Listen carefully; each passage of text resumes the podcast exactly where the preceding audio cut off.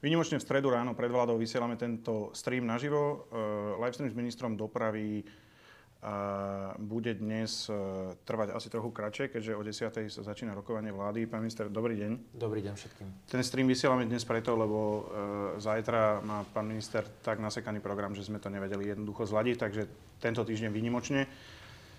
Uh, počas celého live streamu Eh, nám môžete posielať svoje otázky, eh, ktoré súvisia s dianím v rezorte. Pán minister, poďme eh, rovno na to, čo sa dialo uplynulý týždeň a na témy, ktoré najviac rezonovali. To bolo asi Lex Ukrajina a ubytovanie utečencov, respektíve príspevok na ubytovanie. Čiže ako to doposiaľ funguje, možno by sme mohli zopakovať, že čo všetko má ministerstvo dopravy na starosti, alebo aký príspevok na ubytovanie a komu ho poskytuje. Tých dopytov prišlo najviac eh, v súvislosti s nariadením vlády, eh, ktoré som predniesol minulý týždeň v súvislosti s eh, príspevkom pre hotely a penzióny, príspevkom 7,70 respektíve 3,50, 3,60 z DPH je to pre hotely. A teraz najviac otázok sme dostávali, čo majú hotely robiť preto, aby si mohli požiadať o, o tento príspevok. My sme na našej stránke, ako som avizoval v, v minulom týždňovom livestreame, zverejnili vzor zmluvy aj s prílohami. Tento vzor zmluvy, ak je hotelier alebo penzión a chce uh, s nami uh, mať uh, zmluvný vzťah na to, aby mohol preplácať si svoje náklady, pre, prepač, aby mohol príjmať tieto príspevky. Diváci, diváci môžu teraz vidieť, toto je teda link, na ktorom si môžu všetky informácie o, o príspevku na ubytovanie pozrieť. Čiže čo treba spraviť? Treba si stiahnuť zmluvu, Treba ju vyplniť, vytlačiť, podpísať, poslať na ministerstvo. Na základe toho vznikne zmluvný vzťah rámcového charakteru. Prílohou zmluvy sú aj vzory žiadosti o tento príspevok. Čiže hneď ako budú mať našou stranou podpísanú zmluvu 3-4 dní, posielame podpísanú zmluvu späť hotelierovi, Následne, prakticky obratom, tým, že už máme rámcovú zmluvu podpísanú a účinnú, bude zverejnená v Centrálnom registri zmluv, vyťahne si jednu z tých príloh, kde je vzor žiadosti o príspevok, kde už vypisuje presne, presne mená utečencov, ktorí majú štatút dočasného útočiska. Presne tam napíše, že žiadam od Myslím, že sa to dá aj spätne od 26.2. Vymyslím si, že žiadam od 26.2. do 31.3. Mal som tam Júliu, Oksanu a tak ďalej a tak ďalej a tak ďalej. Doloží všetky potrebné doklady, pošle to na ministerstvo, my to musíme skontrolovať a následne budeme posielať príslušnú úroveň tohto príspevku. Možno by v tejto súvislosti nebolo zle, keby nám ľudia posielali spätnú väzbu, že, že ako sa im s tým pracuje, či je to intuitívne, tak, Treba tak. povedať, že preto, aby sme, tak, môže to niekomu evokovať, že, že prečo to robíme papierovo, Bohužiaľ, celý ten formulár a spraviť toto elektronicky na Slovensko SK bude trvať ešte niekoľko týždňov, čiže nechceli sme čakať, čiže na teraz to budeme robiť papierovo a keď v procese implementujeme elektronický formulár na Slovensko SK, ja verím, že sa bude dať žiadať o tento príspevok aj elektronicky, ale nechceli sme na to čakať, ono to trvá, eh, kým sa takýto formulár na, na štátnom portáli eh, by mohol objaviť. Hm, pri Košiciach už sa začali prípravné práce v súvislosti s výstavou R2, tak vyzerá, že, že ten príbeh bude mať šťastný koniec. Zatiaľ má šťastný začiatok a, a všetci veríme a dúfame, že bude mať aj šťa, šťastný koniec. Možno jedna, jedna taká špecialitka. Prvýkrát na R2 s týmto zhotoviteľom, eh, myslím, že to je Eurovia, a aplikujeme to, že bude tam elektronický stavebný denník. Čo to znamená? Že všetky záznamy budú vedené digitálne a nebudú sa dať spätne upravovať. Hej. Zatiaľ, zatiaľ tie, tie pravidlá sú také, že, že ten stavebný deň... Nehovorím, že sa to deje. No, to Nehovorím, spýtať, že sa to, deje, ale môže sa to diať. E, že tie stavebné denníky sú v papierovej forme a všetko, čo je v papierovej forme, Viete ako?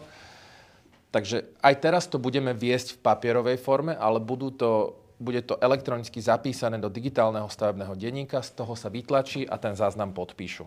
Hej, ale bude tam presne evidencia, čo sa kedy spravilo v prípade nejakých claimov, sťažností, čohokoľvek. Budeme mať veľ, veľmi dobrý prehľad o tejto stavbe. Nemusel to urobiť zhotoviteľ, ale súhlasil s tým, čo sme veľmi radi a takýto proces alebo takéto pravidla by sme radi aplikovali na všetkých nových stavbách. Vyzerá to tak, že máme veľmi veľa fanúškov zo, zo Šale a okolia, pretože nám chodí pomerne dosť veľa otázok na obchvat e, Šale. Tak e, v tomto smere sa niečo pohlo? Tak ako som avizoval, podpísal som to, čo som podpísať mal. To znamená uh, prísľub finančného krytia. Uh, tým, že Slovenská správa cez rozpočtová organizácia potrebujú mať rozpočtové krytie, jednak na základe harmonogramu sme ich vedeli ako keby prikryť a teoreticky, teoreticky ich nič, im nič nebráni k tomu, aby spustili verejné obstarávanie, tak ako som avizoval. Jedným dýchom musím dodať, že po správnosti by mali čakať rádovo do polovice apríla, aby získali hodnotenie útvaru hodnoty za peniaze. Ja som v kontakte aj s útvarom hodnoty za peniaze. Bavili sme sa o tejto stavbe. Ten problém, alebo nie je to problém, po správnosti potrebujeme aktualizovať štúdiu na tento obchvat. Je, to, je to zákon, mali by sme aktualizovať štúdiu. A po správnosti by sa mala spraviť že veľká štúdia, ktorá posúdi aj varianty obchvatu šale. Ale vzhľadom na to, že sa už že nie sme v stave nula. Ja, ja nemám problém s, so štúdiami, nemám problém s analýzami, ale keď už sa v minulosti, a to boli roky dozadu, 2017-18, neviem, roky dozadu rozhodlo, že to bude severný obchvat Čale. Máme tam platné územko, platné stavebko, výkup pozemkom. Jednoducho už sa do tohto obchvatu investovalo e, naozaj že veľa prostriedkov a nedáva nikomu zmysel, alebo minimálne mne nedáva zmysel, aby sme teraz pripúšťali nebodaj nejaký iný variant. Čiže toto je to, že štúdie je fajn, ale vtedy, keď majú zmysel. Keď sme niekde v stave nula a, a máme sa rozhodnúť. Ale tu už to rozhodnutie padlo. Čiže celá aj tá aktualizácia štúdie mi príde taká, nie že zbytočná, ale, ale opäť by sme len strácali čas. Čiže máme dohodu takú, že viem, aké hodnotenie dostaneme. A síce také, že je tam nejaká chyba vo výpočte, výpočte Eh, tej štúdie, ale ako som aj minulé povedal, je jedno, či ten koeficient vyjde 1,14 alebo vyjde 1,24. Nenásobí to, nedelí to, nič to nemení na tom, že ten obchvat treba začať obstarávať eh, v tomto, v tomto profile. Hej. Takže Dobre, majú, odo mňa, majú odo mňa aj UHP gentlemanské slovo, že my tú štúdiu aktualizujeme, tie chyby v štúdii opravíme to hodnotenie bude také, že na základe toho, že tam je chyba, tak uh, nevedia to posúdiť, preto neodporúčajú pokračovať v verejnom obstarávaní. Ale ja už nechcem čakať a aj Slovenská správa ciest dostala pokyn, aby spustila verejné obstarávanie. Majú finančné krytie, majú štúdiu, len ju a majú aj jej aktualizáciu, len je tam nejaká chyba, tak oni si tú chybu opravia, ale už jednoducho nechcem čakať. Dobre, tak, tak ešte raz, akože odkaz Šalanom je teda, že už je finančné krytie, čiže čo sa teraz jednoducho bude diať? Dnes, zajtra e, Slovenská správa ciest spúšťa verejné obstarávanie. To bude trvať cca koľko? Neviem. Ako 6 mesiacov, 8 mesiacov. Rádovo mesiacov. Rádovo okay. mesiacov. Akože, ak pôjde všetko hladko, nebudú námietky, akože vieme to spraviť aj za 3 mesiace, ale mm-hmm. to nezávisí od nás. Chápem. Dobre, včera sme strávili, alebo ty si teda včera strávil celý deň v Senci na akcionárskom dni. E, tu vzadu vidíme už aj fotky z toho. E, ten akcionársky e, deň je vlastne stretnutie všetkých e, vrcholných predstaviteľov podriadených akciových spoločností, kde vlastne reportujú hospodársky výsledok za nejaké uplynulé obdobie. Čiže ako to prebiehalo z tvojho pohľadu, viem, že si tam, ale, alebo sa tam podarilo nastaviť nejaký nový systém KPIs, tak, tak skús možno o tom porozprávať, že o čo ide. V komerčnom svete je úplne bežné, že akciové spoločnosti majú od akcionára svoje KPIs, majú systém, merateľný systém sledovania tých základných ukazovateľov, ako, ako tá akciová spoločnosť performuje, majú stanovené ciele, tie ciele sa vyhodnocujú a na základe toho je, je aj tá akciová spoločnosť a to vedenie odmeňované. Hej. Takže takéto niečo v štátnych spoločnostiach alebo v štátnych akciovkách chýbalo. My sme nastavili systém na báze uh, balance sheet uh, scorecard. Uh, je, to, je to metodika, to ktorá, sa, ktorá sa využíva. Odborníci, manažéri, skúsení vedia, o čom to je. Robili sme to v koordinácii s odborníkmi, alebo nastavovali sme tento systém merania výkonnosti v koordinácii s, s odborníkmi v tejto oblasti. Long story short, jednoducho stanovia sa ciele. Ciele môžu byť merateľné alebo kvantitatívne merateľné, aj kvalitatívne merateľné. A my sme im teraz na jar predstavili, že takto nejak chceme fungovať s akciovými spoločnosťami. Jedna z tých prvých, ktorá mala taký základný pilot, bola Slovenská pošta, akciová spoločnosť. No a teraz sme aj ostatným akciovým spoločnostiam, kde máme 100% účasť, predstavili túto metodiku. Na jeseň začneme spolu s nimi komunikovať a stanovovať ciele a od 1.1.23 budeme tvrdo už postupovať podľa tejto metodiky merania záväzných ukazovateľov alebo ak chceš KPIs.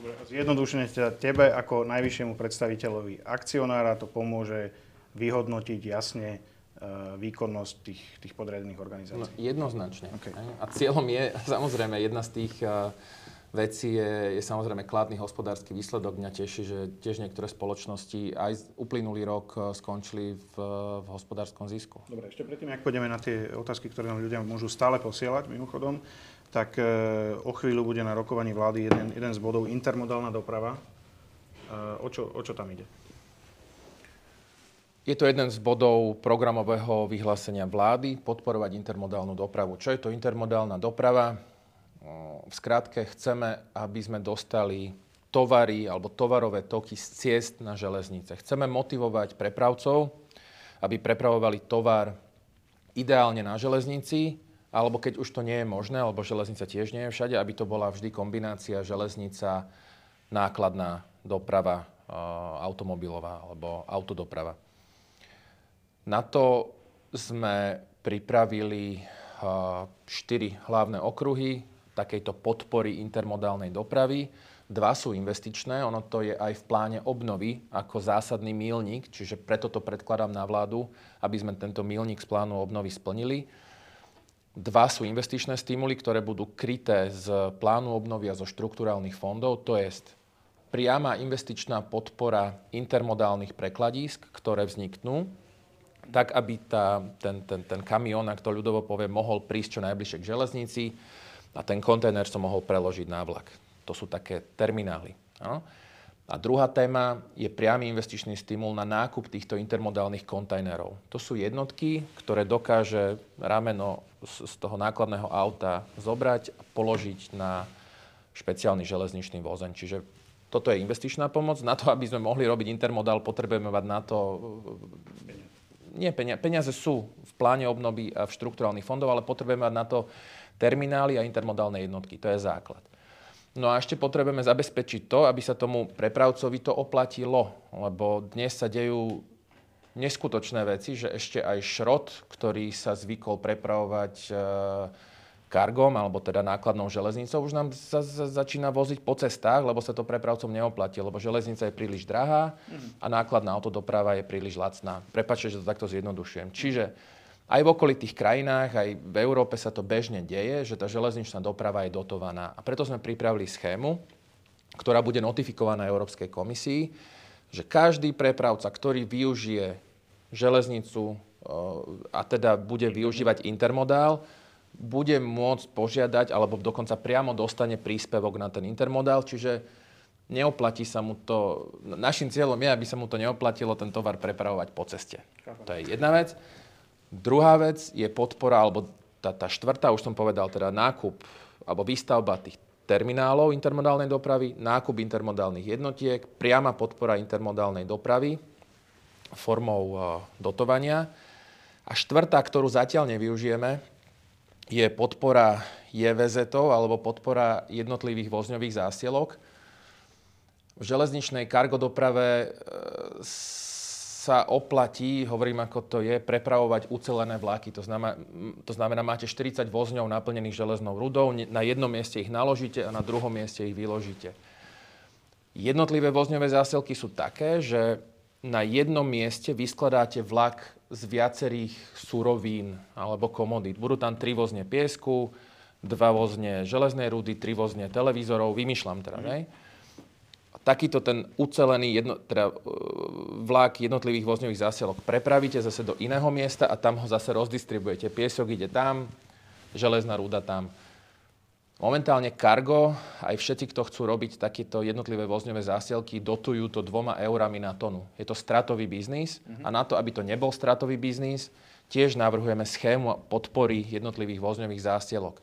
Chýba nám však tomu štúdia, ktorá jednoznačne preukáže to, čo už všade inde sa preukázalo, ale potrebujeme takúto štúdiu a mám dohodu s ministerstvom financí, respektíve z UHP, že zatiaľ nebudeme podporovať jednotlivé vozňové zásielky, kým nebudeme mať k tomuto štúdiu a relevantné podklady. Rešpektujem, čiže dnes na vládu predkladám takéto uznesenie a rozpočtovo, koľko na takúto podporu intermodálu dáme, sa dohodneme pri tvorbe štátneho rozpočtu na rok 2023. Čiže zatiaľ toto budú rámce, budú, bude môcť začať rokovania s Európskou komisiou o tejto štátnej podpore. A koľko my dáme z toho, e, koľko my na to dáme, o tom sa rozhodne pri tvorbe štátneho rozpočtu 23. Prepač, že som bol dlhší. Ale je to akože dôležitá téma, lebo všetci chceme, aby bolo na cestách menej kamionov, všetci máme plné ústa toho, aby sme využívali železnicu, ale na to, aby sme využívali železnicu, potrebujeme tomu trochu pomôcť zo strany štátu. A toto je cesta. Jednoznačne. Poďme na, na teda, e, otázky. Len upozorňujem alebo, alebo dávam do pozornosti, že stále ich môžete posielať až do skončenia live streamu. Uh, Peter Kuruc plánuje z SSK nakúpiť nové elektrické lokomotívy, pretože na rýchliky a regionálne rýchliky uh, sú nasadzované poruchové lokomotívy radov 361, 362, 363 a 350. Tieto vlaky majú často meškanie. Áno, to je jeden z dôvodov, je aj poruchovosť, uh, ale sú tam aj iné vplyvy na, na meškanie vlakov. Ale späť k otázke, určite áno, železničná spoločnosť Slovensko bude pokračovať v nákupe a v, v, v obnove vozového parku. Už aj pri nahliadnutí do nového obdobia čerpania štrukturálnych fondov verejná osobná doprava ako jeden, jedna z priorít tam jednoznačne je a budú na to zdroje. Čiže budeme chcieť, je to, konec koncov je to jediná možnosť, ako železničná spoločnosť Slovensko môže nakupovať nové jednotky iba cez eurofondy. Mm z vlastných zdrojov len veľmi obmedzene. Pán minister, pýta sa Štefan Kňažík. Cesty prvej triedy sú v katastrofálnom stave, okolité štáty sú v kvalite cez úplne inde. Prevažná, prevažná časť dopravy je u nás na cestách prvej triedy. Áno, teraz sa opraví podľa informácií za 4 roky cirka 520 km ciest. Stačí to na zlepšenie stavu našich ciest? Lebo za 4 roky sa možno toľko aj e, zhorší, len šlapeme na mieste. Asi prešlapujeme na mieste. Otázka znie, kedy konečne pocítime radikálnejšie zlepšenie stavu ciest prvej triedy a či robíte konkrétne kroky, aby sa mohlo v opravách pokračovať aj po roku 2024. Nemyslím si. Podľa toho, ako vyzerajú návrhy štátneho rozpočtu, tak sa z tohto marazmu nikdy nedostaneme. Okay. To, že sme opravili 500 km, alebo plánujeme opraviť 500 km ciest, z veľkej časti sa jedná o o celoplošné opravy, to znamená, vymení sa vrchná vrstva asfaltu a opravia sa tie najväčšie diery, ale čo sa týka hĺbkových rekonštrukcií, tak tam používame len, len eurofondy. Prepačte, že som otvorený, ale, ale 500 km je stále menej ako polovica. Máme 1700 km, nie, prepač, 3300 km ciest, prvých tried, ciest prvej triedy. Z toho 1500 km je určite v nevyhovujúcom stave a my sme opravili 500 alebo ideme opraviť 500. Je to stále málo. Systémovo každý rok zo štátneho rozpočtu investičné prostriedky na opravu a modernizáciu, rekonštrukciu mostov a hĺbkovú rekonštrukciu ciest prvej triedy. 20-30 rokov sa to zanedbávalo. 20-30 rokov slovenská správa ciest len kúrila a svietila. Prepačte, trošku to zjednodušujem. Kúrila a svietila znamená, že robí len základnú údržbu, kosí v lete a v zime odhrňa a po zime zaplata tie najväčšie diery. Ale nerobilo sa tu dlhé 10 ročia, sa nerobila systémová, alebo bola sa to manažment údržby ciest. Hej ak máš na to dostatok peňazí a máš na to systém, že si povieš, že tento rok opravím toto, toto, toto, tak z dlhodobého hľadiska ti klesnú náklady na údržbu tej siete, ale potrebuješ do toho investovať. My neinvestujeme. Ja zopakujem tú otázku. Dlhoročný rozpočet posledné roky dozadu bol 1, 2, 3 milióny eur zo štátneho rozpočtu na 3300 km mm. ciest je nič a tie, tie cesty tak vyzerajú. To, že to my teraz prepač, látame a snažíme sa opraviť. Fantázia, 500 km ciestu, ani si nepamätám, kedy niekto opravil. Super, vidno to, starostovia nám píšu, primátori nám píšu, že aj ja chcem, aj ja chcem, uh-huh. ale tento plán skončí, alebo táto, tá, táto rámcová dohoda s ministerstvom financí na 200 miliónov eur skončí a nemáme vo výhľade žiadnu ďalšiu. Ja budem rád, a budem preferovať, aby ak prídu nejaké investičné prostriedky z, z ministerstva financí alebo teda zo štátu, tak e, to budem primárne chcieť smerovať do opravy a rekonštrukcií mostov. Ak niečo vyjde na cesty, budem rád, ale musíme sa sústrediť na mosty. Lebo tie, keď padnú, aj tá rozbitá cesta ti bude na nič, lebo sa na ňu nebudeš mať ako dosad, lebo bude padnutý most. Takže mosty sú kľúčové. Marek Goga sa pýta v tejto súvislosti, zverejnite niekde zoznam ciest prvej triedy, ktoré sa budú opravovať? No je to v harmonograme.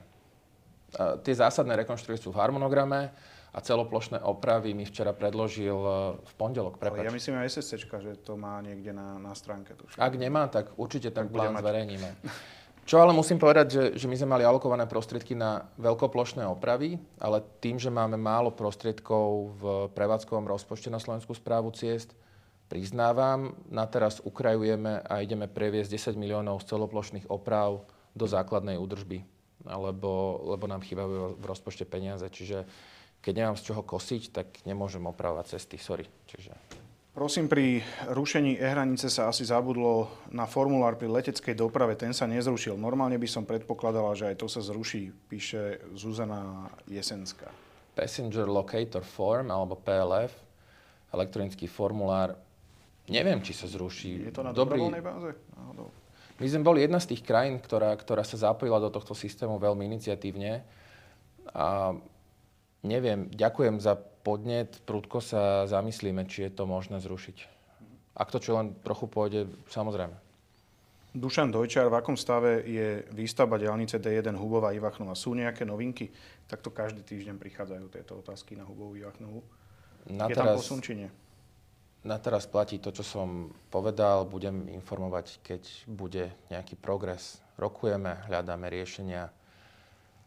Už, som, už by som sa opakoval. Martin Podstavek, zdravím vás, pán minister. Chcem sa opýtať na zákaz jazd pre nákladné automobily, ktorý platí v nedelu a štátny sviatok od e, polnoci do 22.00. Nemôžete tento zákaz zmierniť na čas od 7, povedzme, do 21 pre porovnanie v Českej republike je to od 13 do 22 a v Polsku tento zákaz nepoznajú. Veľmi by to pomohlo pre vodičov, ktorí sa vracajú za svojimi rodinami. Neviem, či to je len o mne, či do toho nemá čo povedať aj ministerstvo vnútra. Ďakujem za podnet. Môžem to otvoriť u nás. Určite to otvorím. Ďakujem za podnet. Oliver Foriš, kedy sa začnú rekonštruovať vlakové stanice a výpravné domy? Koľko staníc sa zrekonštruovalo za minulý rok? V Česku to bolo 73 za 12 mesiacov. Neviem, kedy sa začnú. Železnice majú väčší problém s, koleja, e, s kolejami ako takými. A riešenie, ktoré sme našli, uh, takto, zo štruktúrálnych fondov môžu, môžu železnice Slovenskej republiky rekonštruovať iba tratia, nástupišťa, budovy, môžu robiť iba z vlastných zdrojov, ani nie z transferov štátneho rozpočtu, ale iba z vlastných zdrojov. Vlastné zdroje ŽSR sú poplatky e, za to, že jazdia vlaky na, na ich železniciach a to sú desiatky miliónov eur, z toho veľmi, veľmi obmedzenie vieme rekonštruovať stanice. Neviem, koľko sa podarilo zrekonštruovať, určite nejaké áno. Riešenia, plán obnovy, je tam 200 miliónov na obnovu a zvyšovanie energetickej efektivity budov, verejných budov, medzi ktoré patria aj stanice my sa uchádzame s niekoľkými stanicami, napríklad jeden z mnohých príkladov Trenčín, Európske hlavné mesto kultúry a HMK. Aj kvôli tomu chceme zrekonštruovať železničnú stanicu v Trenčíne zo zdrojov plánu obnovy. Ten príbeh za tým je, že chceme zvýšiť energetickú efektivitu. Druhý zdroj, alebo druhé riešenie je príklad spolupráce s hlavným mestom Bratislava a pripravovať rekonštrukciu stanice ako súčasť nejakého väčšieho developmentu územia, kde vieme prilákať súkromného investora, ktorému to začne dávať business case v skratke formou PPP.